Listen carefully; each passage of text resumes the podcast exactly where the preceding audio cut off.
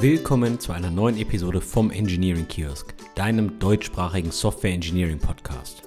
In welchem Licht steht bei dir eigentlich die Personalabteilung? Als strategischer Partner auf Augenhöhe oder ist es dein Feind und Blocker? Für viele ist die Personalabteilung ein notwendiges Übel.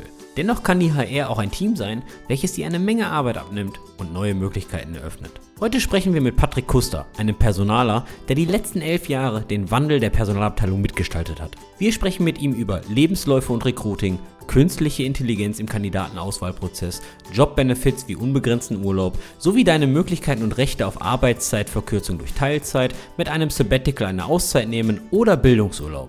Wir springen direkt rein. Viel Spaß. Diese Podcast-Aufgabe startet schon wunderbar. Zwei ITler sitzen remote mit einem Personaler. Und bei wem klappt mal wieder die Technik überhaupt nicht? Beim Personaler. Wahnsinn. Wie stereotypenhaft können wir werden? Wie soll es auch anders sein? Mehr kann ich nicht dazu sagen. Gut. Ähm, so, darf ich starten? Oder war das jetzt schon dein Intro, Andi?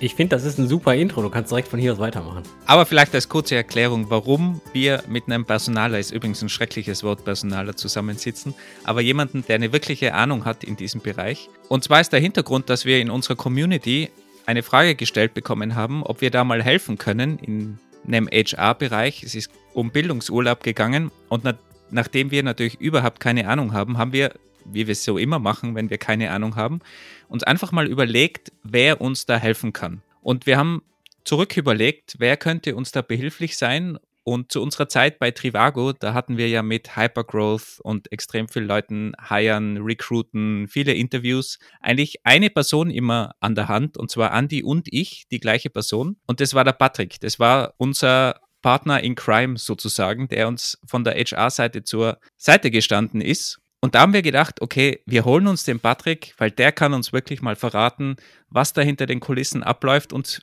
und uns Techies vielleicht mal erklären kann, was denn eigentlich HR bedeutet und vielleicht uns da mal auch einen Einblick geben, damit wir verstehen, warum denn die HR so arbeitet, wie sie arbeitet. Denn ganz ehrlich, wenn man mit Techies spricht, dann sehen die meisten so die HR-Seite als die Feindseite an. Und genau das wollen wir mal adressieren und da vielleicht ein paar Einblicke bekommen. Und wenn ich mir auch so zurückerinnere, ich bin einmal neben Patrick gesessen, wie er mit der Ausländerbehörde telefoniert hat. Und da habe ich mir schon gedacht, puh, das ist ein Job, da musst du sehr viel Kompetenzen vereinen, von sozialen Kompetenzen, rechtlichen Kompetenzen, viel Wissen in dem Bereich haben und das Ganze dann bündeln, damit so ein Telefonat funktioniert. Und da habe ich mir dann schon gedacht, Hut ab, das ist ein Job, den ich als Techie vielleicht nicht machen sollte oder kann. Willkommen, Patrick. Vielen Dank. Schön, dass ich heute dabei sein darf. Ich freue mich sehr und äh, bin sehr gespannt, was mich ähm, heute bei euch erwartet. Lieber Patrick, du wohnst im schönen Düsseldorf. Du hast deine Ausbildung zum Industriekaufmann bei einem Düsseldorfer Traditionsunternehmen gemacht, nämlich bei Henkel. Ich glaube, unter anderem bekannt für Waschmittel, wenn ich mich recht erinnere. Korrekt. Nach deiner Ausbildung bist du sofort nach Trivago gegangen. Das war im Jahr 2012 und warst dann ganze sieben Jahre lang in der Personalabteilung bei Trivago, die dann unter anderem Talents und Culture hieß, so viel ich mich erinnern kann. Dort warst du dann unter anderem als Tech Recruiter und sogenannter Business Partner für den Bereich Software Engineering tätig. Da haben wir uns dann auch kennengelernt und du hast uns natürlich dann vom Recruiting bis teilweise zum Offboarding von Leuten, wenn die Karrierewege sich getrennt haben, begleitet. Inklusive unserem eigenen Offboarding dann von Trivago quasi. In der Tat, in der Tat. Aber in den letzten viereinhalb Jahren sammelst du Flugmeilen als HR-Manager beziehungsweise als Human Resource Business Partner bei Eurowings Digital in der feindlichen Stadt Köln. Ist das richtig? Das ist richtig, das hast du wunderbar zusammengefasst. Wie viele Flugmeilen hast du schon? Boah, das ist eine sehr, sehr gute Frage. Müsste ich mal in mein Miles- und More-Konto reingucken. Tatsächlich äh, sind es gar nicht ganz so viele, muss ich mal dazu sagen, weil die Flüge, die ich hier ähm, als, als Mitarbeiter natürlich mache, sei es irgendwie dienstlich oder mit Mitarbeitervergünstigungen, nicht auf mein Miles and More Konto angerechnet werden. Sind die Flugmeilen der Obstkorb von Eurowings? Nein, mit Sicherheit nicht. Da haben wir ganz, ganz andere Benefits im, im, im Angebot. Ähm, also ich würde es jetzt nicht als den Obstkorb von Eurowings bezeichnen. Aber es ist natürlich ein sehr, sehr attraktives Goodie, was ich nicht mehr missen möchte, sagen wir es mal so. Aber Eurowings Digital ist also wirklich eine reine Tech-Tochterfirma. Also du, du bist ja den, den Techies treu geblieben sozusagen. Genau, bin ich. Also Eurowings Digital ist ähm, eine Eurowings-Gesellschaft innerhalb der Eurowings-Gruppe und äh, wir sind 2018 im Oktober gegründet worden und kümmern uns schwerpunktmäßig um die Eurowings-Webseite, aber auch um die mobilen Applikationen für Android und iOS. Das komplette Tech-Geschäft für die Website und für die, für die App ähm, läuft über uns. Und oben drüber, eure Mutter ist die Lufthansa, ist das richtig? Genau, also unsere eigene Muttergesellschaft so gesehen ist die Eurowings Aviation und die Eurowings Aviation als Fluggesellschaft innerhalb der Lufthansa-Gruppe gehört dann quasi zur Lufthansa mit rein. Und deswegen ist die Lufthansa unsere übergeordnete Mutter, wenn du es so sehen möchtest. Also hast du in einem Konzern gelernt bei Henkel, bist dann zu einem mehr oder weniger damaligen Startup gegangen.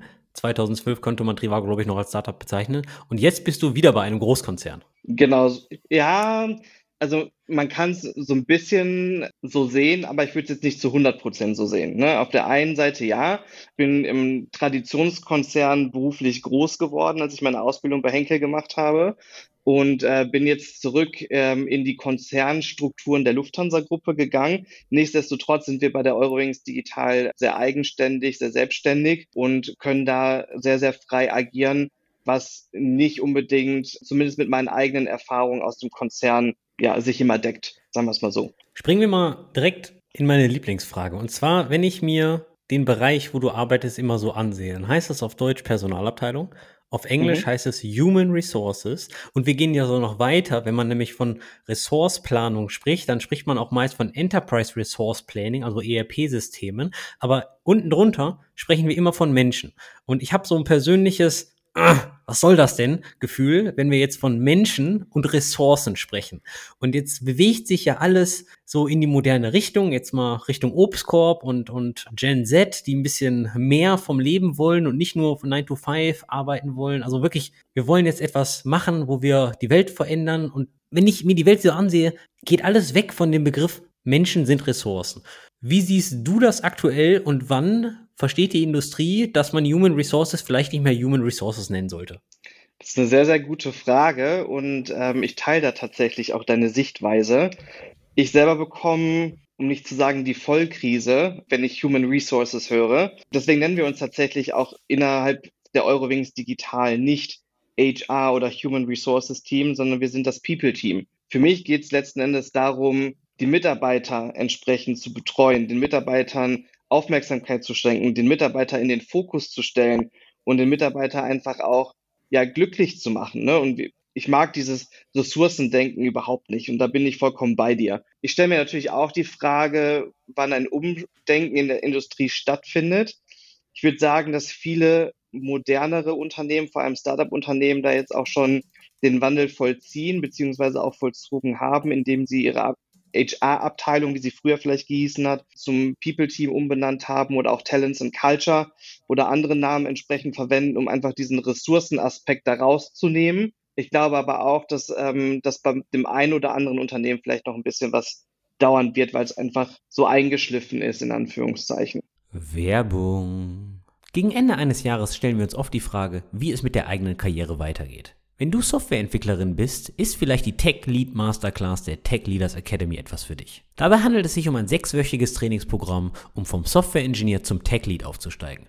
Das Ganze findet in kleinen Gruppen und in interaktiven Workshops statt. Komplett remote und dadurch optimal in deinen Arbeitsalltag integrierbar. Die Tech Lead Masterclass behandelt unter anderem Themen wie die Herausforderungen beim Wechsel in die neue Rolle zum Tech Lead, Aufgaben- und Zeitmanagement, um deinen Impact zu erhöhen, die Definition einer technischen Vision und Roadmap, Designdokumente oder die Weiterbildung von anderen durch Mentoring und Coaching. Alle Inhalte sind praxisnah, direkt anwendbar und werden von langjährigen, erfahrenen Experten vermittelt. Wolfgang selbst übernimmt einen kleinen Part als Coach.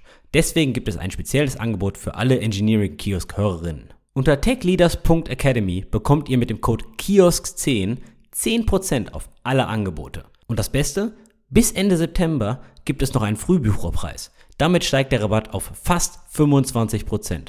Alle Infos findet ihr natürlich in den Shownotes. Werbung Ende. Du hattest gerade schon gesagt, ihr nennt euch People Team. Bei Trivago hieß es unter anderem mal Talents und Culture. In meiner aktuellen Firma heißt die Personalabteilung People Operations. Aber ist das jetzt alter Wein in neuen Schläuchen? Oder ändert sich die Arbeitsweise wirklich, wenn da ein neuer Name draufkommt? Modernerer Name? Also ich hoffe, dass es natürlich auch mit einer Veränderung verbunden ist. Ne? Also ich kann mir schon vorstellen, dass das ein oder andere Unternehmen sich einen neuen fancy Namen gibt, ne? um ähm, hip und modern zu sein und letzten Endes sich davon erhofft, dass äh, automatisch ein Wandel vollzogen wird, nur durch den neuen Namen. Nichtsdestotrotz wird sich der Wandel nicht vollziehen, wenn sich nicht grundlegend etwas an der Denkensweise im Unternehmen entsprechend ändert, was die Personalarbeit angeht. Ne? Also neuer Name gut und schön, aber dann müssen auch ja die Prozesse, die Strukturen etc. im Hintergrund angepasst werden. Natürlich in allererster Linie das Mindset. Ne? Also weg von wir administrieren nur Tätigkeiten und bewegen Papier von A nach B nach C hin zu wir sind wirklich people-orientiert und stellen den Mitarbeiter, die Mitarbeiterin in den Fokus. Jetzt ist uns ja die Diversity eigentlich sehr wichtig und wir probieren ja auch möglichst viele weibliche Gäste zum Beispiel einzuladen, gerade in der IT-Bubble. Jetzt in HR, ich sage immer noch, HR ist einfach die, die kürzeste Variante, aber People Operations finde ich übrigens auch nicht sehr freundlich. Aber egal, diese HR-Blase ist ja sehr weiblich dominiert. Ich kann mich erinnern, du warst der einzige Mann, zeitweise zumindest damals bei Trivago. Hat sich das verändert oder bist du jetzt quasi unser Diversity-Ticket als Mann, als Gast in der HR-Bubble? Ich würde sagen, es hat sich tatsächlich ein Stück weit geändert. Es ist natürlich jetzt nicht so, dass es zumindest auf Basis meines eigenen Empfindens und meiner eigenen Beobachtung, ich habe da jetzt keine statistischen Auswertungen oder sonst irgendwas drüber, so dass es nicht 50-50 verteilt ist. Ne? Also 50 Prozent Männer, 50 Prozent Frauen. Aber ich sehe schon, dass ähm, zunehmend immer mehr äh, Männer tatsächlich auch in der HR-Abteilung tätig sind. Ne? Und ich bin auch sehr stolz und sehr glücklich darüber, dass es bei Eurowings Digital ähm, ebenfalls der Fall ist, dass ich nicht der einzige Hahn im Korb bin, sondern dass ich äh, grandiosen Support auch von zwei, wenn nicht sogar drei äh, männlichen Kollegen bei uns im, im People-Team habe. Okay, also es ändert sich auch in diesem Bereich. Ja, tatsächlich, tatsächlich schon. Wenn wir gerade bei Veränderungen sind, du bist jetzt doch seit über zehn Jahren in der ganzen Blase unterwegs. Wenn du so zurückdenkst an deine Anfangszeiten, hat sich da viel geändert in der HR-Branche und wenn ja, wo siehst du die größte Veränderung eigentlich so in den letzten zehn Jahren, die sich getan hat? Es hat sich sehr, sehr viel verändert in den letzten Jahren. Also wenn ich jetzt meine Ausbildungszeit noch mit hinzurechne, in meiner Ausbildung war ich auch sehr, sehr viele Monate im HR-Bereich tätig, sehe ich schon einen signifikanten Unterschied zwischen heute und der damaligen Zeit. Also die Personalwelt hat sich grundlegend verändert. Ne? Ich habe es ja vorhin schon mal so ein bisschen gesagt, dass du diese Denkensweise ähm, weg von wir administrieren oder wir, wir machen bürokratische Sachen und bewegen Papier von A nach B nach C, dass es weg muss hin zu einem people-orientierten Mindset. Und genau diese Veränderung habe ich tatsächlich in meinen ähm, ja, Berufsjahren im People-Bereich, im, im HR-Team oder wie auch immer du es jetzt bezeichnen möchtest, einfach wahrgenommen. Also es verändert sich. Also die Arbeit, die ich heute mache, ist nicht mehr die gleiche Arbeit, die ich vielleicht vor fünf, sechs oder sieben Jahren gemacht habe, weil sich der Fokus immer mehr auf den Mitarbeiter bewegt. Und was ist da zum Beispiel dazugekommen? Es ist ähm, einfach mehr Zusammenarbeit einfach dazugekommen. Also es ist mehr eine Zusammenarbeit auf Augenhöhe geworden. Es ist mehr ein Verständnis füreinander schaffen. Es ist ähm, einfach auch so, dass die HR-Abteilung oder das People-Team in vielen Firmen mittlerweile einfach auch als Enabler oder als strategischer Partner für das Business entsprechend wahrgenommen wird oder angesehen wird. Früher war es ganz oft so, okay, Personalabteilung, was machen die? Die erstellen Arbeitsverträge aus, schreiben ein paar Zeugnisse und sehen irgendwie zu, dass äh, pünktlich das Gehalt an die Arbeitnehmerinnen und Arbeitnehmer entsprechend ausgezahlt wird. Und diese Veränderung, die ich jetzt vorhin beschrieben habe, die habe ich einfach daran gemerkt, dass es mittlerweile zunehmend ja auffällig ist und auch gut ist, dass ähm, die Personalabteilung in strategische Unternehmensthemen mit eingebunden wird. Ne? Also wir wollen auch in solche Themen eingebunden werden und auch, wir wollen auch einen entsprechenden Mehrwert da schaffen und als strategischer Partner das Business entsprechend enablen. Ne? Wir wollen das Business quasi entlasten, indem wir gewisse Service-Dienstleistungen, nenne ich es jetzt einfach mal, auch anbieten und indem wir auch besser verstehen, wo die Probleme innerhalb der Organisation im Daily Doing in den Teams sind, damit sich die Teams tatsächlich auf das Wesentliche konzentrieren können und wir aus der HR-Perspektive dann ähm, entsprechend uns um den Rest kümmern können. Was wäre so eine Serviceleistung, wo du sagst, okay, vor zehn Jahren hätte das, hätte das nicht existiert und jetzt ist es vielleicht gang und gäbe? Also ich kann mich an eine sehr konkrete Situation ähm, aus meiner Ausbildungszeit erinnern. Damals ging es äh, darum, dass eine neue Kollegin aus dem, aus dem Ausland nach Deutschland gekommen ist. Und diese Kollegin war komplett aufgeschmissen mit der Bürokratie, die in Deutschland herrscht. Also sie wusste nicht, wie man ein Bankkonto öffnet, hatte tausend Probleme, ähm, eine Wohnung zu finden, wusste nicht, wie sie an einen Termin bei der Ausländerbehörde kommt, um entsprechenden Arbeits- und Aufenthaltserlaubnis zu bekommen, etc.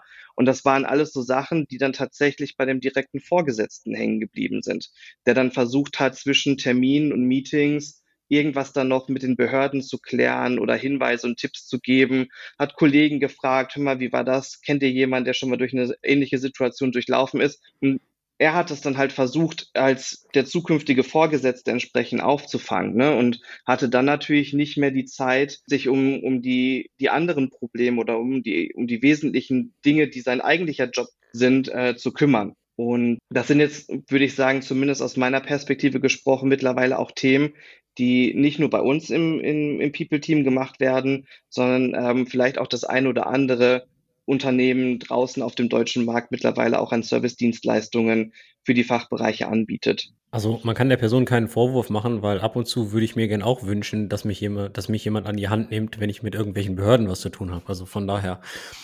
Ähm, Jetzt reden wir die ganze Zeit in den letzten Jahren davon, dass Corona ja zum Beispiel so ein, so ein Boost war für Remote Work und für, für flexible Arbeitszeitmodelle und Hybrid Work und so weiter und so fort. Hast du das Gefühl, dass der sogenannte Fachkräftemangel auch so ein Booster dafür war, dass die HR eine wichtigere, zentralere Rolle eingenommen hat, weil du ja schon die HR als strategischen Partner erwähnt hattest? Definitiv. Also ich glaube, dass der Fachkräftemangel ähm, sehr, sehr wohl eine sehr übergeordnete Rolle dabei äh, spielt und einfach auch eine sehr, sehr wichtige Rolle, dass ein Umdenken entsprechend in Unternehmen stattfindet. Ne?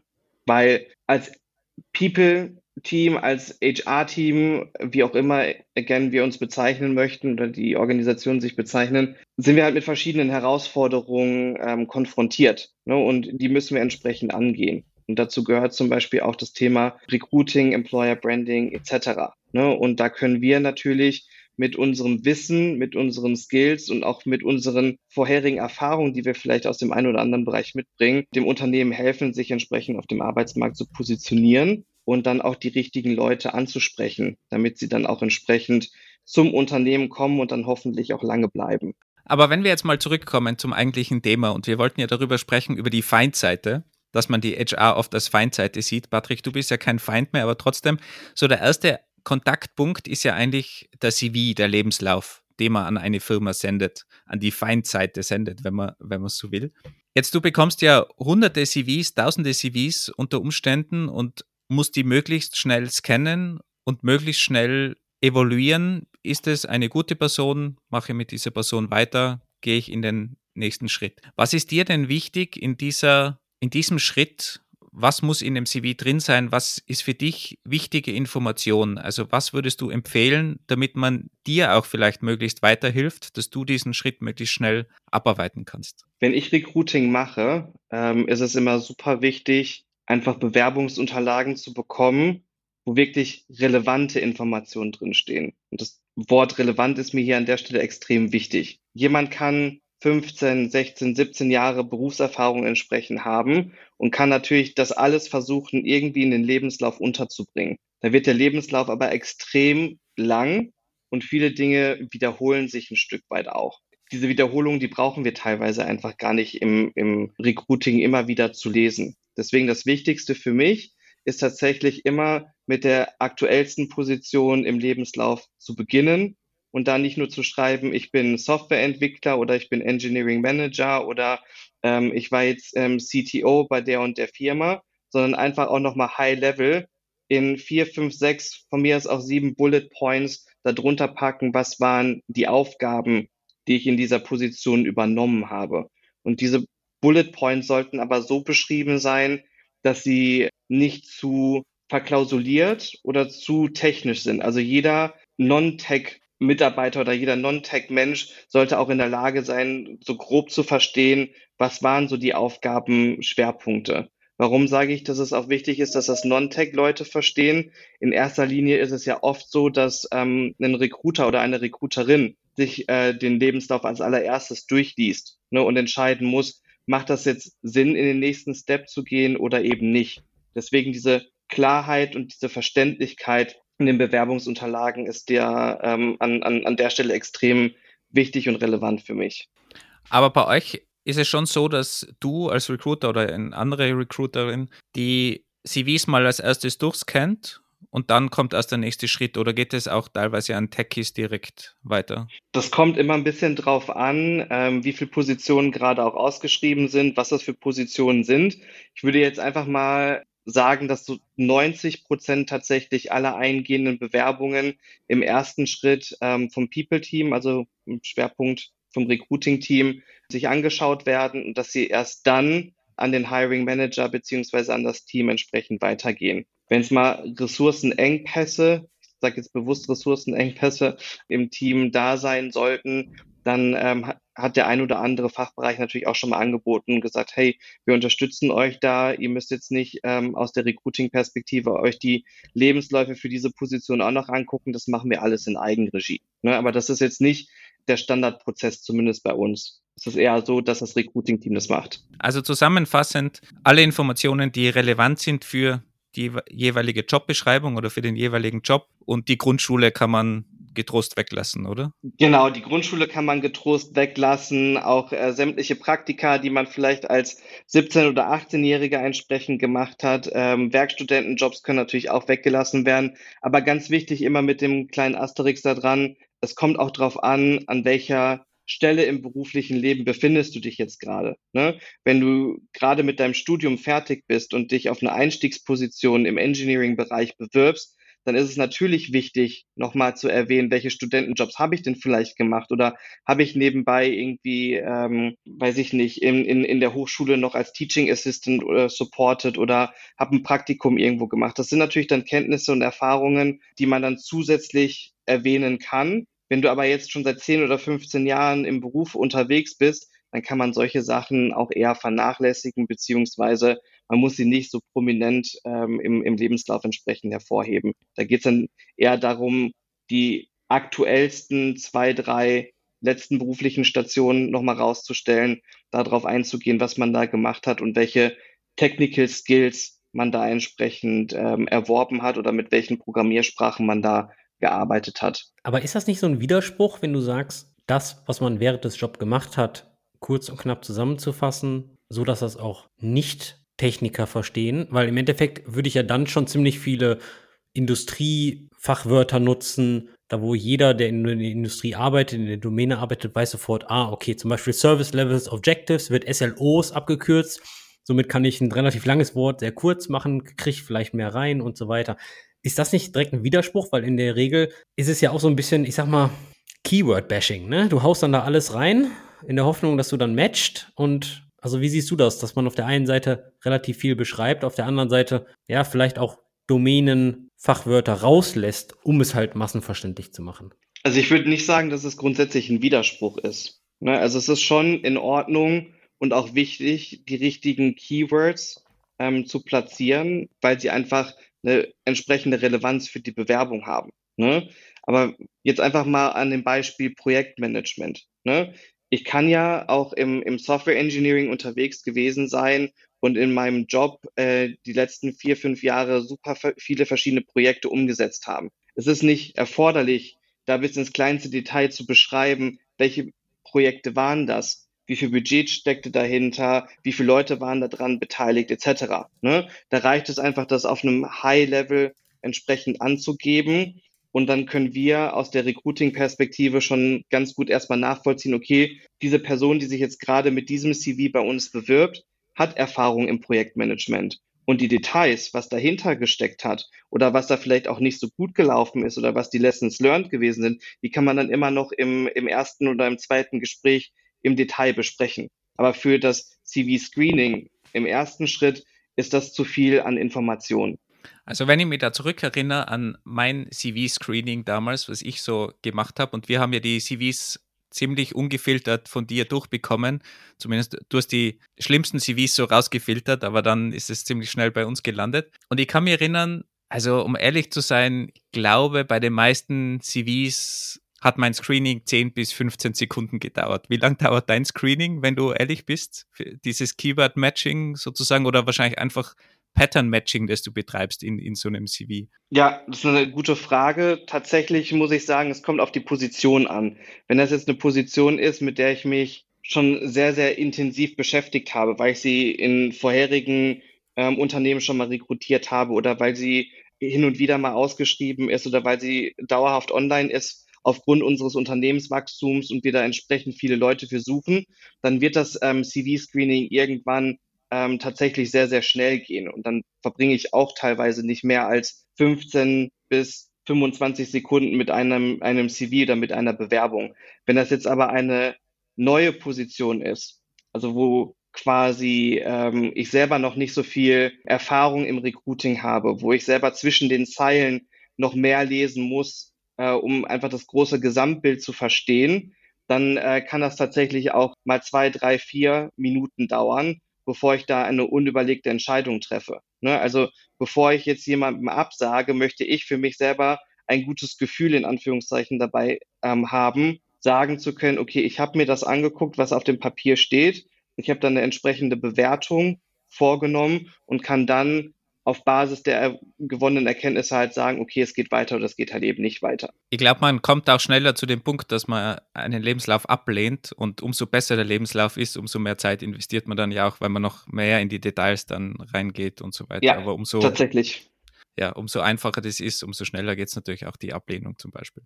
Hast du eigentlich schon mal irgendwie mit AI gearbeitet oder in, in einem automatischen Prozess, wo, wo dieser Step komplett automatisiert wurde? Also so, was man so immer hört von Google und von anderen größeren Firmen, dass sie wirklich automatisches Keyword-Matching machen? Tatsächlich habe ich selber noch nie benutzt. Äh, ich kenne auch gar keinen in meinem Umfeld an ähm, anderen Kolleginnen und Kollegen aus dem Personalbereich, die das genutzt haben. Ich weiß, dass die Recruiting-Software, die wir früher bei Trivago benutzt haben, äh, das theoretisch abbilden konnte, wir uns aber sehr, sehr bewusst dagegen entschieden haben. Und warum dagegen entschieden? Wobei, das war damals wahrscheinlich auch keine AI noch, oder? Das war wahrscheinlich irgendwie nur manuelles Keyword-Matching oder so. Also manuell definierte Keywords. Richtig, also es war keine, keine richtige ähm, AI, es waren manuell definierte Keywords. Ähm, wir haben uns dagegen entschieden und diese Entscheidung teile ich auch heute immer noch, weil es einfach zu fehleranfällig sein kann. Ne? Also bestes Beispiel, du kannst im CV-Screening dann das Keyword vergeben, du möchtest, dass automatisch geschaut wird, dass der Jobtitel Software Developer auftaucht oder dass der Jobtitel XY entsprechend auftaucht. Und wenn das aber nicht der Fall ist, dann würde quasi automatisch dieser CV aussortiert werden. Aber man kann ja diese Position auch noch mit 20 anderen Namen betiteln. Man kann ja sagen, ich bin nur ein Developer oder ich bin ein Software Engineer oder was weiß ich was. Ne? Und diese Leute würden dann automatisch aus dem Recruiting-Prozess rausgefiltert werden, würden nicht die Chance bekommen, in den Next Step entsprechend zu gehen. Deswegen ähm, bin ich froh, dass wir auch bei Eurowings Digital noch immer diese menschliche Komponente mit involviert haben und dann mit gesundem Menschenverstand uns die Lebensläufe angucken und dann einfach aufgrund der Eindrücke, die wir da gesammelt haben, unsere Entscheidung treffen. Ne? Also wir haben immer noch diesen menschlichen Aspekt mit im Recruiting und der ist mir sehr, sehr wichtig, weil der einfach auch dabei hilft, zwischen den Zeilen zu lesen. Anderes Beispiel. Ich kann ja sagen, liebes Tool, ich definiere jetzt diese Keywords, such danach, wenn du die nicht findest, dann sagt der Person entsprechend ab. Das kann ja sein, dass sich jemand auf einen Job beworben hat und es passt vielleicht auch für diese Position nicht unbedingt, was aber nicht bedeutet, dass er grundsätzlich unqualifiziert ist. Es kann ja sein, dass die Person auch noch für eine andere Position in Frage kommt, die vielleicht online nicht selber gefunden wurde oder die gerade noch in der Pipeline ist und erst nächste Woche ausgeschrieben wird. Da geht einfach zu viel Potenzial aus meiner Perspektive entsprechend verloren, wenn man es nur anhand von Keywords oder mit Hilfe von AI entsprechend macht. Also dieser menschliche Faktor sollte auch aus der ethischen Perspektive für mich immer im Recruiting mit, mit involviert bleiben. Jetzt hattest du ja schon so eine Art menschlicher Faktor angesprochen. Also Meines Erachtens nach hast du gerade unter anderem über den sogenannten Team Fit, Company Fit auch gesprochen. Und die Erfahrung, die ich bisher gemacht habe, ist, dass die Kultur beziehungsweise die sogenannten Company Values unter anderem von der Personalabteilung ja auch definiert geprägt, erarbeitet, aber auch getrieben werden. Und jetzt spricht man ja oft von dem sogenannten Teamfit, aber könnt ihr, und mit ihr meine ich Personen aus der Personalabteilung, wirklich den sogenannten Teamfit bestimmen, ob jemand ins Team passt? Oder bewertet ihr eigentlich nur, quote und quote, nur, oh, das ist eine ganz strikte Konzernperson, braucht ganz klare Regeln oder kann sehr selbstständig und flexibel durchs Chaos navigieren? Also inwieweit traut ihr euch zu, aus deiner Erfahrung, den Team-Fit, Company-Fit für von Mitarbeitern zu bestimmen oder beziehungsweise, mhm. yo, der passt? Ich würde an der Stelle tatsächlich so ein bisschen differenzieren. Also differenzieren zwischen Company Fit auf der einen Seite und Team Fit auf der anderen Seite. Company Fit sind Dinge, das hast du gerade selber angesprochen, wie Unternehmenswerte zum Beispiel. Ne?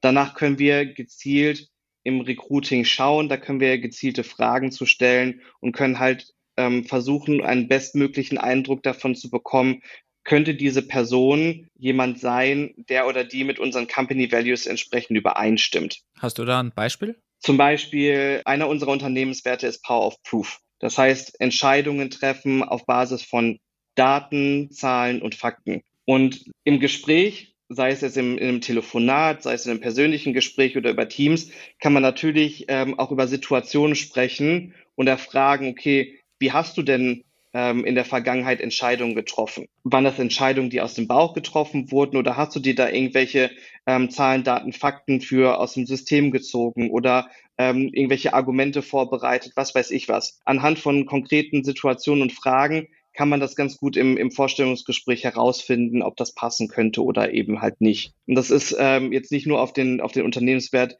Power of Proof bezogen, sondern auch auf ähm, alle anderen Unternehmenswerte, die wir bei der Eurowings digital haben. Zum Thema Teamfit. Ähm, jedes Team tickt natürlich anders. Jedes Team besteht aus anderen Menschen und ähm, jedes Team arbeitet vielleicht auch ein bisschen ähm, anders zusammen. Natürlich können wir aus der ähm, Perspektive der Personalabteilung nicht immer zu 100 Prozent äh, entscheiden, passt die Person jetzt wie die Faust aufs Auge ins Team oder nicht. Das, was wir machen können, ist natürlich im ähm, Vorfeld mit dem Team klären, welche Persönlichkeit würde Ihrer Meinung nach denn gut ins Team als Edition passen, dass wir darauf entsprechend im, im Auswahlprozess schon achten können. Ne, das ist halt das, was wir als, ähm, als Personalabteilung, als Recruiter oder Recruiterin entsprechend gewährleisten können. Darüber hinaus können wir uns natürlich ein eigenes Bild machen und uns immer die Frage stellen, wenn diese Person, mit der wir jetzt hier gerade sprechen, sich für eine Stelle bei mir im eigenen Team beworben hätte, könnte ich mir vorstellen, mit dieser Person entsprechend zusammenzuarbeiten? Ja oder nein? Und wenn ich diese Frage ganz klar mit Ja oder ganz klar mit Nein beantworten kann, dann ist mir vielleicht auch im, im, im, im Zweifelsfall die Entscheidung leichter gefallen zu sagen, okay, das geht in den nächsten Schritt oder es geht halt eben nicht in den nächsten Schritt. Warum soll ich eine Person, mit der ich mir nicht vorstellen kann, im eigenen Team zu arbeiten, jemanden anderes ins Team setzen? Also das wird für mich halt keinen Sinn machen. Nichtsdestotrotz, die absolute finale Entscheidung, ob jemand eingestellt wird oder nicht, trifft ja nicht äh, die Personalabteilung alleine im Idealfall. Da ist ja immer das Team im Idealfall mit involviert, da ist der entsprechende Vorgesetzte oder Hiring Manager mit involviert und dann sollte es eine gemeinschaftliche Entscheidung entsprechend sein, weil das Team muss sich letzten Endes mit dem neu eingestellten Mitarbeiter oder der neu eingestellten Mitarbeiterin entsprechend wohlfühlen. Und wenn da jemand im Recruiting-Prozess eine Red Flag festgestellt hat, dann sollte er oder sie diese Red Flag dann auch entsprechend vor der Einstellung oder vor der finalen Entscheidung auch entsprechend an alle Interviewer kommunizieren und dann auch im, im Zweifelsfall ein Veto ausüben. Ne, also das ist ähm, entsprechend wichtig. Und nochmal ganz konkret zusammengefasst, Company Fit, glaube ich, können wir ganz gut beurteilen anhand von Fragen, die sich auf die Values beziehen. Ansonsten können wir, glaube ich, einen ganz guten Eindruck bekommen, wie die Person drauf ist, ähm, indem wir fragen, was das Team für Wünsche hat oder ähm, was das Team einfach braucht an, an, an, an zwischenmenschlichen Komponenten, nenne ich es jetzt einfach mal. Und dann äh, sollte die finale Entscheidung dann mit dem Team gemeinsam entsprechend getroffen werden, nicht alleine von, ähm, von der Personalabteilung aus. Jetzt sind diese zwei Bereiche, Company Fit und Team Fit, definitiv zwei Dinge, die überprüft werden in Interviews und da sieht man auch schon, dass da teilweise viel Hirnschmalz hineinfließt in so ein Interview und das nicht nur random Fragen sind. Also jeder, der mal auf der anderen Seite gesessen ist, weiß, dass es gar nicht so einfach ist, die richtigen Fragen in dem Interview zu stellen und dass da schon viel dazugehört, vor allem wenn man da strukturiert arbeitet. Hast du ganz allgemein noch irgendwelche Tipps für Interviews für Bewerber und Bewerberinnen, wie sie sich vorbereiten sollen oder was wichtig ist, wie, wie man sich auf, auf Interviews auch so vorbereitet, dass du vielleicht ein leichteres Leben hast und vielleicht nicht schon schlecht gelaunt aus, aus einem Interview rausgehst? Das ist eine sehr, sehr interessante Frage tatsächlich. Was jeder machen kann als Vorbereitung, ist sich noch mal ein bisschen mit dem Unternehmen auch auseinanderzusetzen. Ne? Ich stelle es regelmäßig fest ähm, in, in Vorstellungsgesprächen, dass vielen Bewerberinnen und Bewerbern überhaupt gar nicht klar ist, was das Unternehmen macht. Also ich erwarte jetzt nicht, dass äh, ein Bewerber weiß, wann das Unternehmen gegründet wurde, wer da der Geschäftsführer ist und was weiß ich was. Es geht aber darum, zumindest ein grobes Verständnis sich davon anzueignen, was so das Kerngeschäft des Unternehmens ist. Ne, und was ähm, vielleicht auch die Rahmenbedingungen sind. Also welche Branche ist es überhaupt? Welche Produkte und Dienstleistungen werden jetzt aktuell entsprechend angeboten etc. Also wenn man sich darauf schon mal im, im Vorfeld von einem Interview darauf vorbereitet, dass man da aus der Personalperspektive nicht immer alles doppelt und äh, dreifach und zwanzigmal wieder erzählen muss, dann hilft uns das auf jeden Fall schon, schon enorm, würde ich jetzt einfach mal behaupten. Ansonsten ist es auch nochmal super wichtig und das hört sich jetzt nach einer Selbstverständlichkeit für viele an, ist es aber tatsächlich nicht, dass man sich einfach auch Zeit nimmt für ein Interview. Ne? Also das ist jetzt kein, kein lustiges Frage- und Antwortspiel aus Jux und Dollerei, sondern es ist einfach ein Gespräch auf Augenhöhe, was da stattfindet. Es geht ja darum, dass der Bewerber oder die Bewerberin das Unternehmen besser kennenlernen möchte. Und wir möchten natürlich auch als Arbeitgeber ähm, entsprechend Input geben, indem wir erzählen, wie unsere Unternehmenskultur ist, wie unsere Arbeitsabläufe sind, was die Herausforderungen in der Position sind, was vielleicht auch in der Vergangenheit nicht gut gelaufen ist und wieso, weshalb, warum wir jetzt auch gerade auf der Suche nach jemandem Neuen sind. Und auf der anderen Seite geht es aber genauso darum, dass wir als Unternehmen den Kandidaten, die Kandidatin kennenlernen möchten. Welche Erfahrung bringt er oder sie mit? Welche Wunschvorstellungen? Was sind absolute Must-Haves im, im, im neuen Job? Was sind absolute No-Gos etc.? Also es ist wirklich ein Gespräch auf, auf Augenhöhe, was wir da, da führen wollen. Und das braucht einfach auch Zeit. Ne? Wenn man die ersten Worte im Interview hört, ja, ich habe maximal 30 Minuten Zeit, ähm, ich habe einen harten Anschlag, dann wird es halt manchmal schon so ein bisschen ähm, schwierig, weil man dann innerhalb, äh, innerlich so, so, so ein Gefühl von, okay, wir haben jetzt den zeitlichen Druck und wir müssen das jetzt irgendwie hier abfrühstücken hat. Ne? Es ist okay, wenn das mal fünf Minuten oder zehn Minuten länger dauert. Deswegen lieber den Kalender ein bisschen länger blocken und früher fertig sein, als den Kalender zu kurz geblockt zu haben und dann hinten raus in die Problematik zu rennen, dass der Anschlusstermin wartet und man das Interview entsprechend abbrechen muss. Und äh, last but not least, das mag sich jetzt auch wieder nach einer Kleinigkeit anhören oder nach einer Selbstverständlichkeit, aber Fragen vorbereiten. Ne? Was interessiert mich eigentlich ähm, an dem Unternehmen? Was sind so Sachen, die mir jetzt unklar geblieben sind, nachdem ich mir die Stellenausschreibung durchgelesen habe, nachdem ich auf der Webseite gewesen bin oder ähm, auch Sachen, die, die einem selber extrem wichtig sind, was das, was das Team angeht, ne, Teamgröße zum Beispiel oder wie die Arbeitsmethodiken sind, sind das agile ähm, Teams oder wie sieht das aus? Also dass man sich einfach mit konkreten Fragen vorbereitet und äh, die dann einfach auch während des Gesprächs oder am Ende des Gesprächs, je nachdem, wie es entsprechend passt, dann auch stellt. Ne? Das ist ähm, der, der dritte Tipp, den ich da entsprechend geben kann. Genau. Und ansonsten, ich glaube, es sollte selbstverständlich sein, dass man sich einen Environment sucht, wo man dann auch entsprechend ungestört reden kann und nicht irgendwie Angst haben muss, dass der nächste Kollege gleich den Besprechungsraum braucht, weil man im Büro sitzt oder was weiß ich was. Was war das außergewöhnlichste Interview, was du geführt hast in Bezug auf Environment? Ähm, ich habe vor, das ist noch gar nicht so lange her, ich würde jetzt mal sagen, so knapp drei, vier Monate oder so ist es her. Da hatte ich ein Interview äh, mit einem Bewerber, der das Interview mit mir geführt hat über sein ähm, Smartphone ähm, auf öffentlicher Straße. Das ähm, Handy wackelte die ganze Zeit hin und her. Im Hintergrund war der Straßenlärm. Links eine Baustelle, rechts fuhr der Bus entsprechend vorbei. Man hat sein eigenes Wort nicht mehr verstanden. Das war schon eine ja, awkward situation nenne ich es jetzt einfach mal, wo ich mir einfach gewünscht hätte, dass es ein bisschen, bisschen ruhiger im Hintergrund gewesen wäre. Jetzt habe ich alle deine Tipps befolgt und ihr habt mich eingestellt. Und ich habe einen neuen Job. Woo, ich starte jetzt. Mega. Und das würdest du dir wünschen, oder, Andi? so jedes Huhn findet mal ein glückliches Korn, oder wie sieht das aus, ne? Wie dem auch sei. Jetzt hatte die aber in der Stellenausschreibung ein Benefit direkt nach dem Obstkorb geschrieben, Unlimited Vacation Days. Mhm. Trivago hat's sehr lange gemacht. Ich weiß nicht, ob die es immer noch haben. Ich glaube, Netflix wirbt damit auch oder hat damit überhaupt begonnen. Meine Frage ist jetzt, wie hast du die ganze Sache wahrgenommen? Ist das ein Traum für jeden Arbeitnehmer? Kann ich jetzt wirklich 60, 70, 80 Urlaubstage pro Jahr nehmen? Oder die Gegenkritik, dadurch nimmt man weniger als 30 oder 24 Urlaubstage im Durchschnitt. Wie, wie hast du dieses Benefit Unlimited Vacation Days wahrgenommen? Generell würde ich sagen, es ist schon ein riesengroßes Benefit, Unlimited Vacation Days zu haben. Generell. Warum?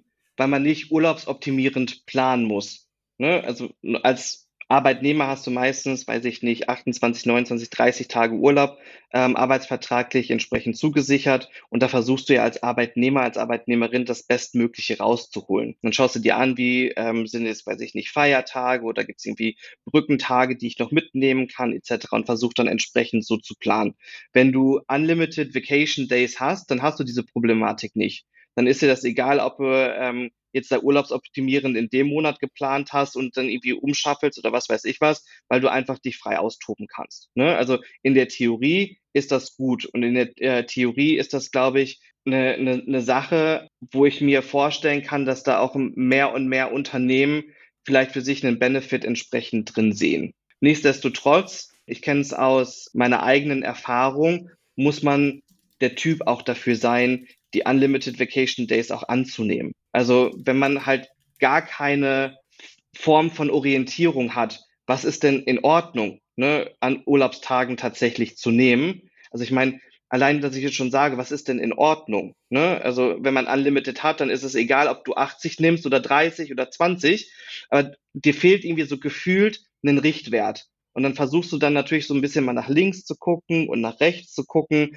Was machen denn deine eigenen Teamkollegen oder was machen denn deine Freunde und Bekannte in anderen Unternehmen? Wie viele Tage haben die? Und dann versuchst du dich dann trotzdem so ein bisschen daran zu orientieren. Und meine Erfahrung ist, zumindest meine eigene persönliche Erfahrung ist, dass ich meistens genauso viel Urlaub genommen habe, wie äh, meine Freunde oder meine Bekannte, die ein festes Kontingent entsprechend zur Verfügung hatten. Also ich habe da jetzt nie den riesen, ähm, riesen Urlaub äh, quasi vom Unternehmen abgezapft und war jetzt mal 60 Tage entsprechend weg. Ne? Und man muss sich natürlich dann auch immer noch in, in, in den Kopf rufen, dass man für die Abwesenheit auch immer jemanden finden muss, der dann ähm, gegebenenfalls Aufgaben übernimmt oder zumindest Ansprechpartner ist. Ne? Also die Arbeit, die ähm, erledigt sich ja letzten Endes dann, ähm, dann auch nicht von, von alleine.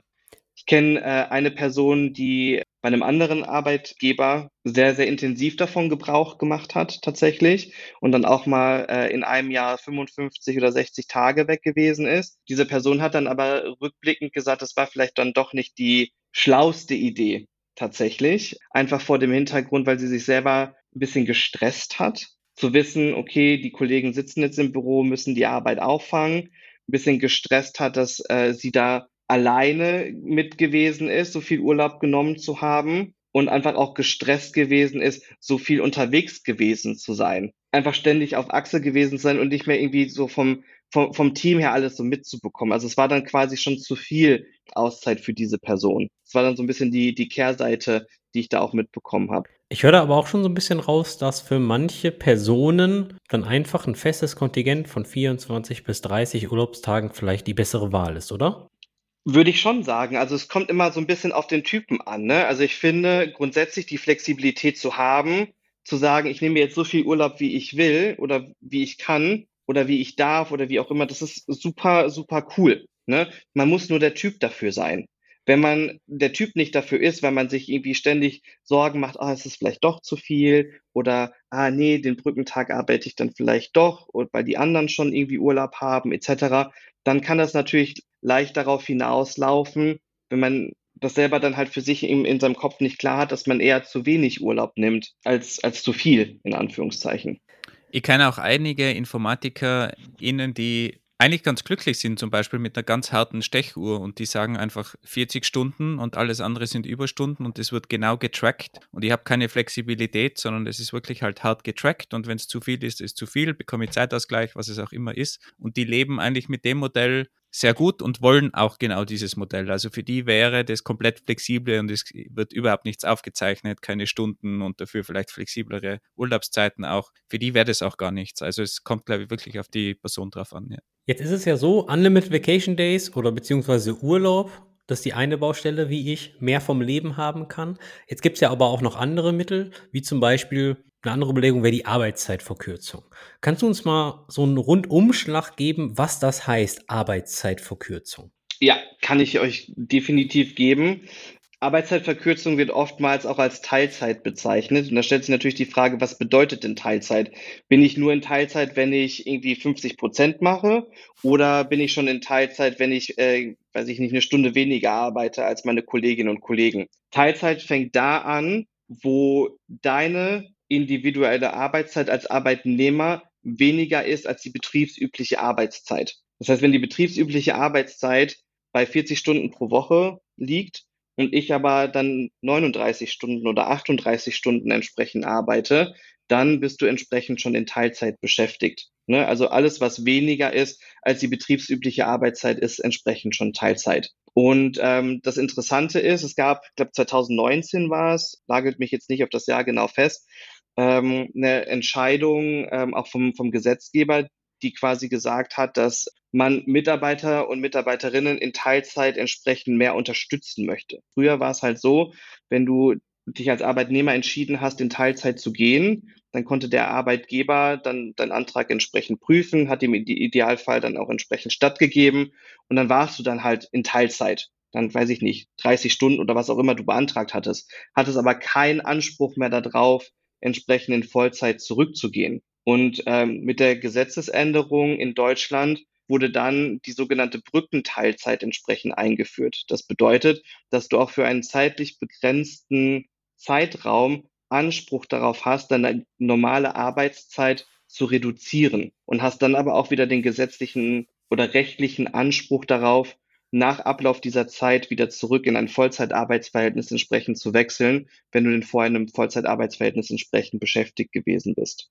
In letzter Zeit ist es ja wesentlich üblicher geworden, würde ich sagen, gerade im, im IT-Bereich, dass man 32 Stunden oder sowas macht, also 80 Prozent. Mhm. Wie siehst du das industrieweit? Siehst du da einen Trend oder ich weiß, auch bei ganz vielen Unternehmen ist es immer noch ein extrem großes Problem, dass man da irgendwie reduziert. Wie siehst du das im Markt aktuell so? Ähm, ich habe da jetzt keine Statistiken oder Zahlen, Daten, Fakten vorliegen. Gefühlt merke ich aber auch, dass immer mehr Mitarbeiterinnen und Mitarbeiter, sei es bei mir im eigenen Betrieb oder auch in den Betrieben, wo Freunde und Familie arbeiten, Teilzeit beantragen oder von vornherein entsprechend in Teilzeit arbeiten. Und ich finde das eigentlich eine sehr, sehr positive Sache tatsächlich, weil jeder Mensch sollte für sich frei entscheiden können, wie viel Zeit möchte ich denn mit Arbeit verbringen und wie viel Zeit möchte ich gerne für andere Dinge entsprechend aufwenden können. Ne? Und wenn man halt sagt, okay, ich möchte nur 32 Stunden die Woche arbeiten, diese 32 Stunden auf vier Tage oder was auch immer entsprechend verteilen, habe dafür einen Tag dann in der Woche frei, ist das für mich vollkommen in Ordnung. Und ähm, da gibt's zum Glück bei uns überhaupt gar keine Probleme und da bin ich auch sehr glücklich und sehr dankbar darüber, dass wir da so offen und flexibel mit umgehen können. Man muss aber mal ganz explizit sagen, also nur um das wirklich klarzustellen, wenn ich jetzt normalerweise 40 Stunden arbeite, 8 Stunden pro Tag, 5 Tage die Woche und reduziere mhm. jetzt auf 30 Stunden, also ich reduziere meine Arbeitszeit um 25 Prozent, dann ist in der Regel mein Gehalt ebenfalls um 25 Prozent reduziert, richtig? Richtig, genau. Das ist so die, die Standardvorgehensweise. Ne? Also verzichtest du auch noch auf eine gewisse Anzahl von Einkommen, ne, weil du in Teilzeit entsprechend arbeitest. Ganz wichtig ist auch noch, wenn du dich dazu entscheidest, in Teilzeit zu arbeiten und die reduzierte Stundenzahl auch auf weniger Tage pro Woche aufteilst, also anstatt auf fünf Tage zum Beispiel nur auf drei Tage oder auf vier Tage, dann reduziert sich in, in, in, in der Regel auch dein Urlaubsanspruch entsprechend nach unten. Also es ist auch ganz wichtig ähm, im Hinterkopf zu behalten. Also der Urlaubsanspruch basiert nicht auf der tatsächlich geleisteten Stundenzahl, sondern basiert auf den Arbeitstagen, die du entsprechend erbringst. Ne? Also wenn du normalerweise hast, äh, 30 Tage Urlaub pro Jahr hast für fünf Tage und dann nur noch vier Tage arbeitest, dann teilst du die 30 Tage durch fünf, rechnest dann mal vier Tage, die du arbeitest und hast dann deinen entsprechenden individuellen ähm, reduzierten Urlaubsanspruch. Aber dann musst du natürlich für die freien Tage, die du hast, so oder so, ähm, dann keinen Urlaub mehr einsprechen, einreichen, weil der ist ja so oder so frei, der Tag. Kann der Arbeitgeber mir die Arbeitszeitverkürzung verbieten oder habe ich da einen Rechtsanspruch drauf? Also du kannst als Arbeitnehmer natürlich ähm, einen Antrag auf Teilzeitarbeit entsprechend stellen. Und der Arbeitgeber muss diesen Antrag auf Teilzeit auch genehmigen, es sei denn, es gibt irgendwelche wichtigen, dringenden betrieblichen Gründe, die dagegen sprechen. Das heißt zum Beispiel, wenn ähm, ein kompletter personeller Engpass zum Beispiel ähm, in, in einem Team entsprechend herrscht und äh, du die einzige Person bist, ne, äh, die diese Aufgabe gerade wahrnehmen kann, etc., dann kann es natürlich sein, dass der Arbeitgeber ein berechtigtes Interesse hat und die, die Arbeitszeit entsprechend nicht reduzieren möchte. Dann muss dein Antrag auf Teilzeit auch entsprechend vom Arbeitgeber mit einer Begründung abgelehnt werden. Um dem Ganzen aber vorzubeugen, mein Tipp aus der Praxis ist, wenn jemand mit dem Gedanken spielt, in Teilzeit zu gehen, das frühzeitig entsprechend in Angriff zu nehmen. Es gibt natürlich eine gesetzliche Frist. Ich glaube, das sind drei Monate im Voraus, wo man das entsprechend schriftlich anzeigen muss. Macht das vielleicht sogar schon ein halbes Jahr vorher oder von mir aus auch ein Dreivierteljahr vorher und sprecht dann mit dem Teamleiter oder mit dem Vorgesetzten darüber und sagt, hey, ich kann mir vorstellen, grundsätzlich in Teilzeit zu gehen. Wie sieht das eigentlich aus? Können wir da mal irgendwie gucken, wie viele Stunden wären denn überhaupt möglich, die ich reduzieren kann? Wie viele Tage braucht ihr mich eigentlich überhaupt? Dass man das einfach in einem Dialog macht ne? und gemeinsam mit der Firma, mit dem Arbeitgeber eine Lösung entsprechend ausarbeitet, anstatt einfach nur den Antrag dahin zu knallen und darauf zu hoffen, dass es entsprechend ähm, genehmigt wird. Wenn man genügend Vorbereitung hat als Arbeitgeber, dann kann man sich auch verschiedene Lösungsszenarien überlegen und auch gucken, dass man Aufgaben vielleicht schon im Vorhinein umverteilt, dass man jemand anders irgendwie noch einstellt oder was weiß ich was. Also das Thema Kommunikation und Offenheit, wenn ihr solche Pläne habt, ähm, macht euch, glaube ich, da das Le Leben einfach leichter, eventuell mal in, in eine Teilzeitbeschäftigung zu gehen. Wir werden langsam zu einer Episode, wo es darum geht, wie man weniger arbeiten kann. Aber dann gehen wir gleich in das nächste Thema, wie man weniger arbeiten kann. Und zwar Sabbatical. Ist ja ganz oft ein Perk mittlerweile. Keine Ahnung, ob ihr ein Sabbatical anbietet oder vielleicht kannst du uns da mal kurz einen Überblick geben, was es eigentlich bedeutet und wie das eigentlich so vonstatten geht. Das kann ich sehr, sehr gerne machen. Ähm, Sabbaticals bieten wir tatsächlich bei der Eurowings digital auch an. Ganz wichtig ist, in Deutschland zumindest ist es so, dass ein Sabbatical keine rechtliche Grundlage in Anführungszeichen hat. Also du als Arbeitnehmer kannst es nicht einfordern und sagen, so lieber Arbeitgeber, ich bin jetzt mal ein halbes Jahr oder ein Jahr entsprechend weg. Nein, das ist eine Sache, die entsprechend mit dem Arbeitgeber äh, und dem Arbeitnehmer ähm, einvernehmlich abgeschlossen werden muss. Und es gibt da verschiedenste Möglichkeiten. Die zwei gängigsten Möglichkeiten sind einmal das bezahlte oder das unbezahlte Sabbatical. Unbezahltes Sabbatical bedeutet, man einigt sich mit dem ähm, Arbeitgeber darauf, Anzahl an x Tagen oder Wochen oder Monaten entsprechend die Arbeit zu unterbrechen ne? und das dann für Reisen oder private Zwecke oder wie auch immer entsprechend zu nehmen. Ist das einfach ein unbezahlter Urlaub dann? Genau, rechtlich? das ist wie ungezahlter Urlaub rechtlich, genau. Für diese Dauer wird dann auch kein Arbeitsentgelt entsprechend bezahlt.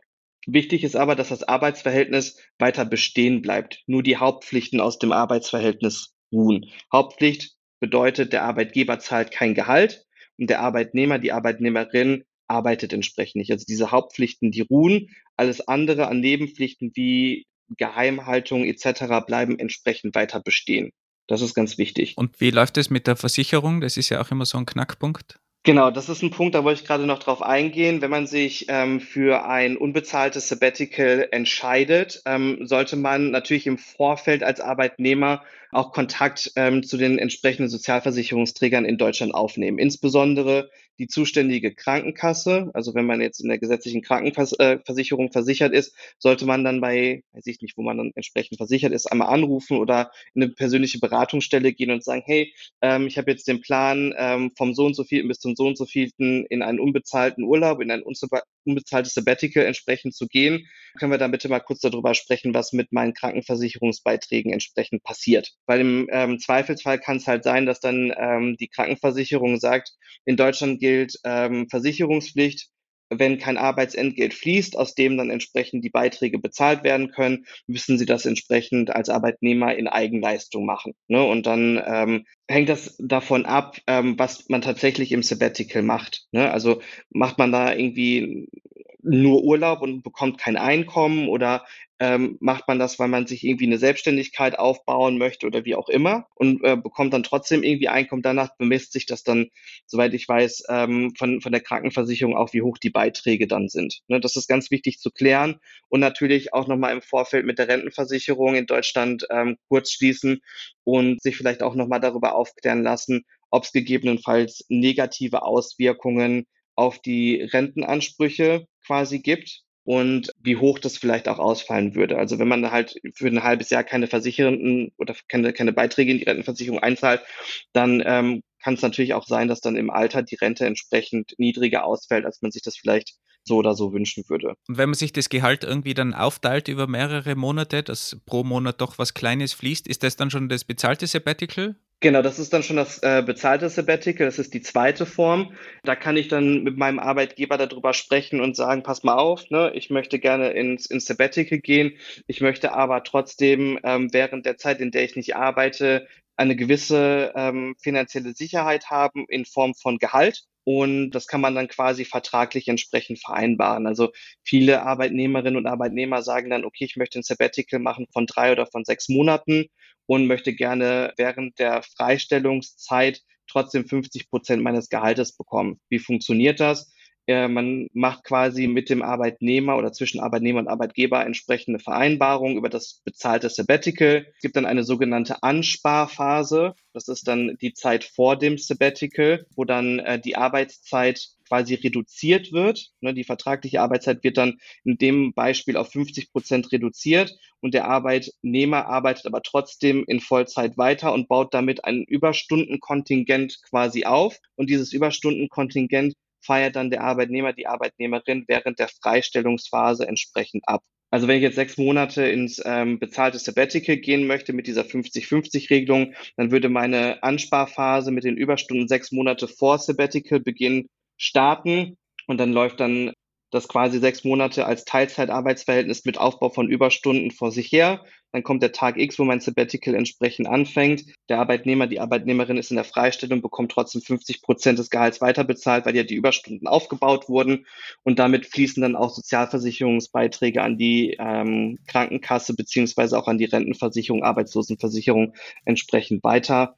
Und dann ist das Sabbatical irgendwann vorbei und der Arbeitnehmer oder die Arbeitnehmerin kommt dann wieder zurück ins, ins Unternehmen. Und nachdem wir das weniger Arbeiten-Podcast jetzt geworden sind, äh, es gibt ja noch den sogenannten Bildungsurlaub und der Bildungsurlaub ist eigentlich eben genau diese Frage, die uns Yvonne aus unserer Community gestellt hat, wie es denn mit dem Bildungsurlaub aussieht.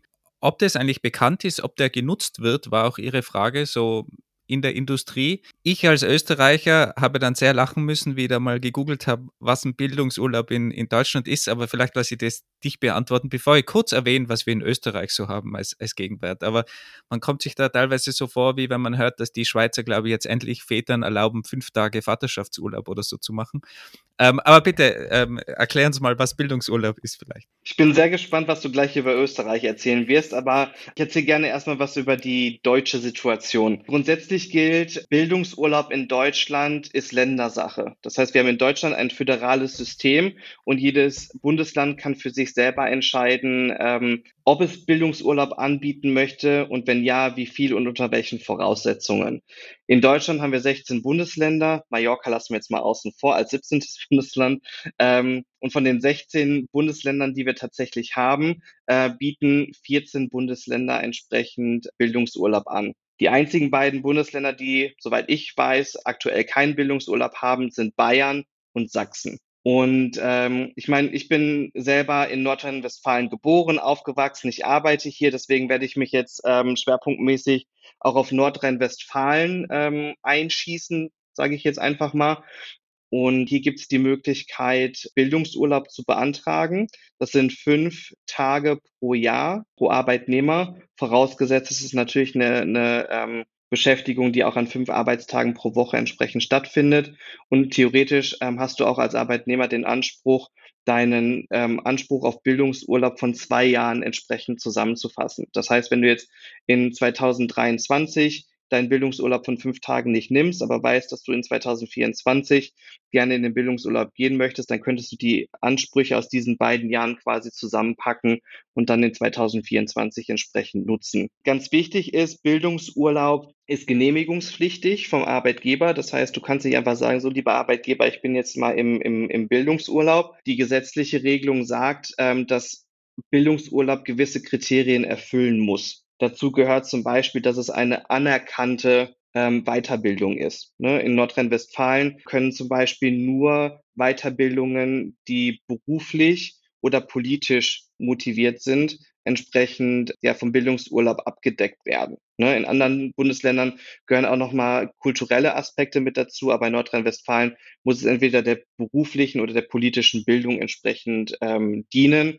Es muss auch eine zertifizierte oder akkreditierte Bildungseinrichtung sein. Es müssen mindestens acht Stunden täglich stattfinden. Eine Unterrichtsstunde ist mindestens 45 Minuten lang und die Weiterbildung darf auch nicht mehr als 500 Kilometer von der NRW-Landesgrenze entsprechend entfernt sein. Ne, wenn diese Kriterien erfüllt sind, dann ähm, kann man dann entsprechend den Bildungsurlaub beim Arbeitgeber beantragen und der Arbeitgeber prüft dann die eingereichten Unterlagen und gibt dann hoffentlich sein grünes Licht am, am Ende.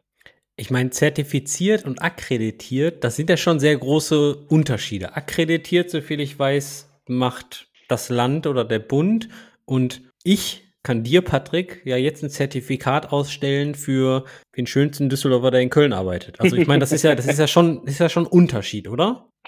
Gebe ich dir recht, ich habe mich da vielleicht nicht klar genug ausgedrückt. Also es müssen offiziell anerkannte Weiterbildungseinrichtungen sein, also offiziell anerkannt vom Land NRW. Gibt es da irgendeine Liste oder sowas, wo ich das nachgucken kann? Weil für mich als Arbeitnehmer wäre es ja schon interessant, wenn ich sagen würde, ich bin jetzt Software-Ingenieur und möchte mich weiterbilden, dass ich davon ja wirklich profitiere. Wenn ich jetzt mich im Bereich Linux weiterbilden möchte, dann hole ich mir dann jetzt aus dieser Liste irgendeinen Workshop-Anbieter, der dann zertifiziert ist und dann kriege ich ja den Urlaub, oder?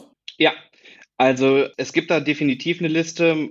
Einfach mal Google aufmachen, Bildungsurlaub NRW entsprechend eingeben. Nur um explizit zu sein, die klassische Webkonferenz zählt leider nicht dazu. Würde ich jetzt nicht mal pauschal so sagen. Es kommt natürlich drauf an, ob sie entsprechend beim Land NRW jetzt in dem Fall gelistet ist oder nicht. Ich gebe jetzt mal ein, blödes Beispiel, ist natürlich jetzt keine Webkonferenz, aber als ich damals noch berufsbegleitend studiert habe, ähm, habe ich damals ein Kompaktmodul besucht und dieses Kompaktmodul in der Uni konnte ich mir als Bildungsurlaub entsprechend anrechnen lassen. Ne? Also wenn jetzt zum Beispiel der Anbieter oder der Veranstalter dieser Webkonferenz auf das Land NRW zugeht und sagt, hey, wir haben hier eine berufliche Bildung und das sind mindestens acht Stunden, die wir tagtäglich machen, fünf Tage etc. pp, dann kann das natürlich schon sein, dass das mit darunter fällt. Ne?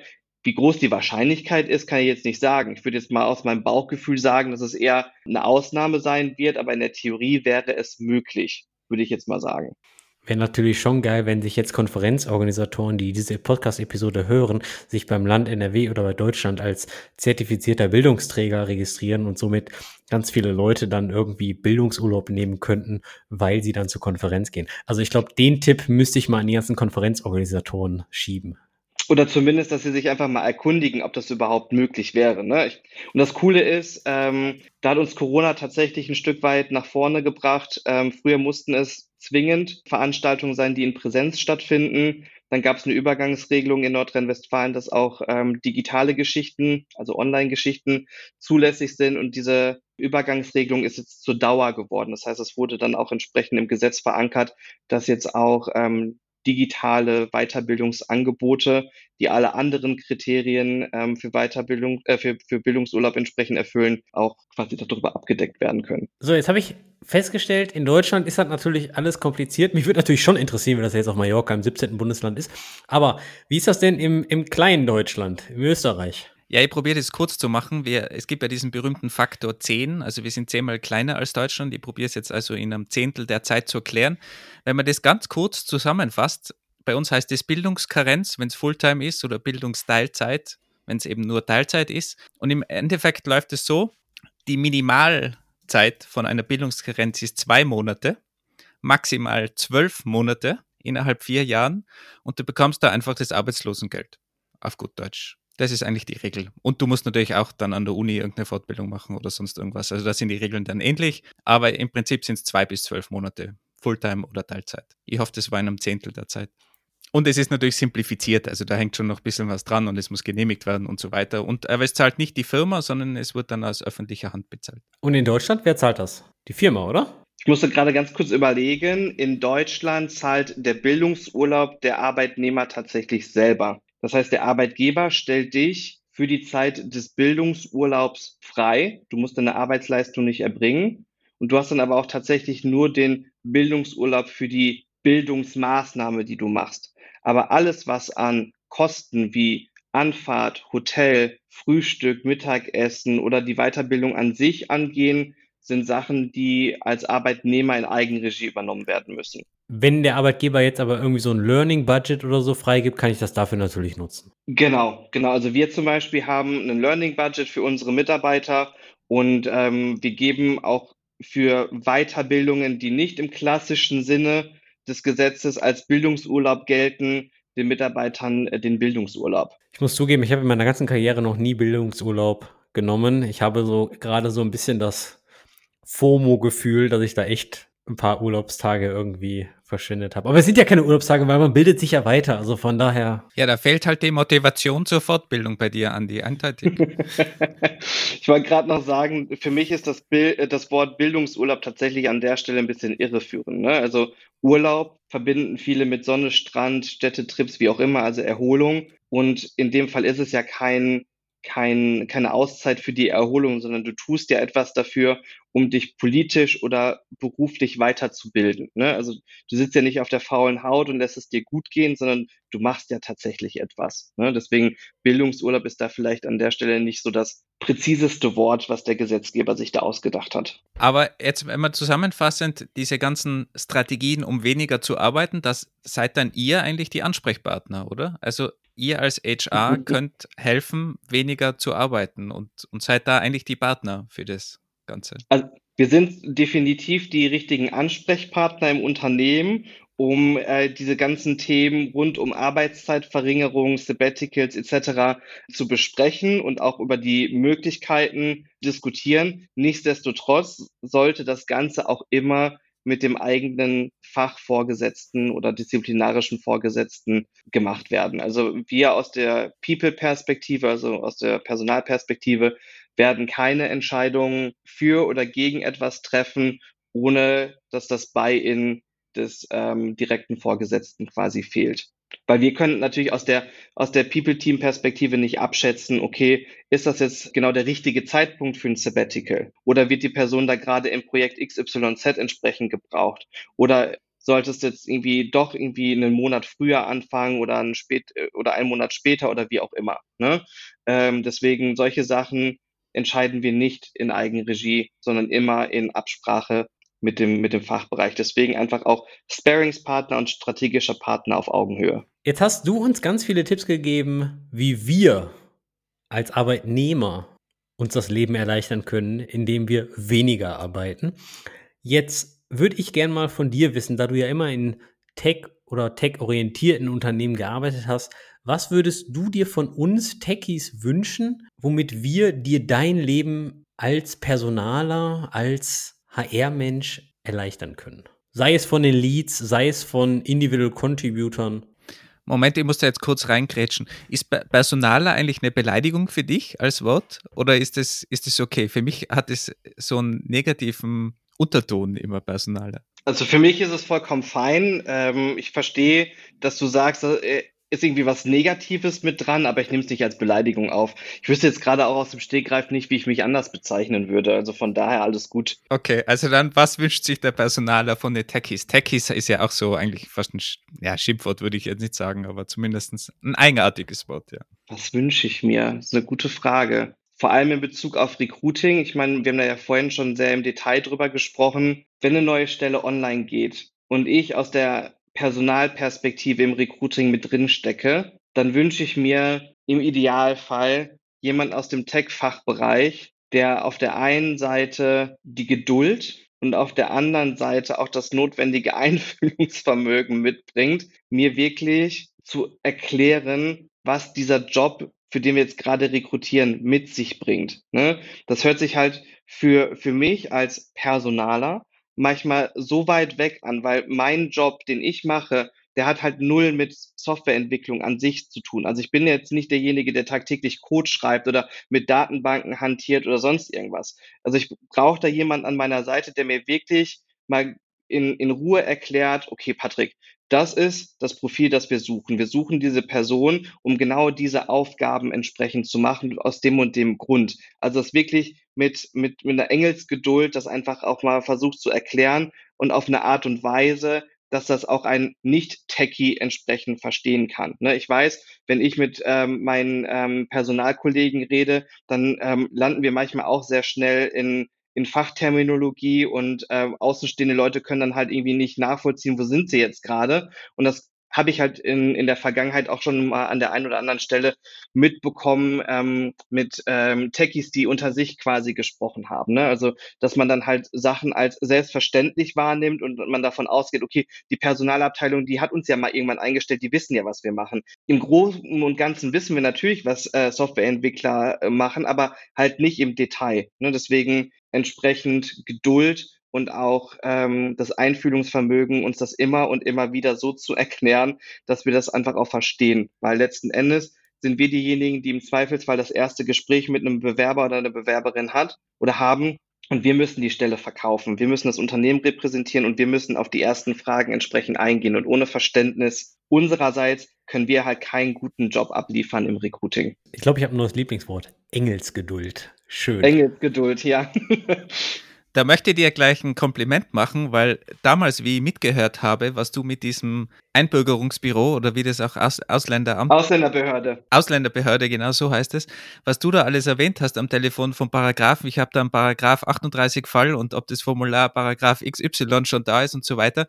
Wenn du mit mir gesprochen hast, hast du das nie erwähnt. Also du hast dieses Mapping von deiner Spezialwelt zu mir in die normale Welt immer, immer sehr gut gemacht. Also vielleicht wünscht man sich halt genau auch die, von der anderen Seite, dass man die technischen Sachen möglichst einfach erklärt, damit es eben die andere Seite auch gut versteht. Das freut mich, dass es mir in dem konkreten Fall, den du gerade geschildert hast, gelungen ist. Und genau das ist halt das, was ich halt auch ja super cool finden würde und was uns, glaube ich, als Personalabteilung generell das Leben manchmal leichter machen würde. Vielen lieben Dank für deine Zeit, um uns bezüglich Strategien des weniger Arbeitens zu erleuchten.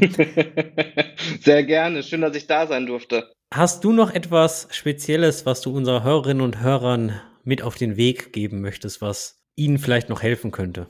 Oder möchtest also du irgendetwas der großen, weiten deutschen Software Engineering Community mitteilen? Dann ist das jetzt. Ich möchte an der Stelle nochmal ganz, ganz, ganz ausdrücklich betonen, dass eine Personalabteilung nie Dinge aus Boshaftigkeit oder aus sonstigen anderen negativen Gründen quasi macht. Ne? Also wir wollen tatsächlich für euch Ansprechpartner sein, auf Augenhöhe. Wir wollen mit euch gemeinsam Dinge bewegen.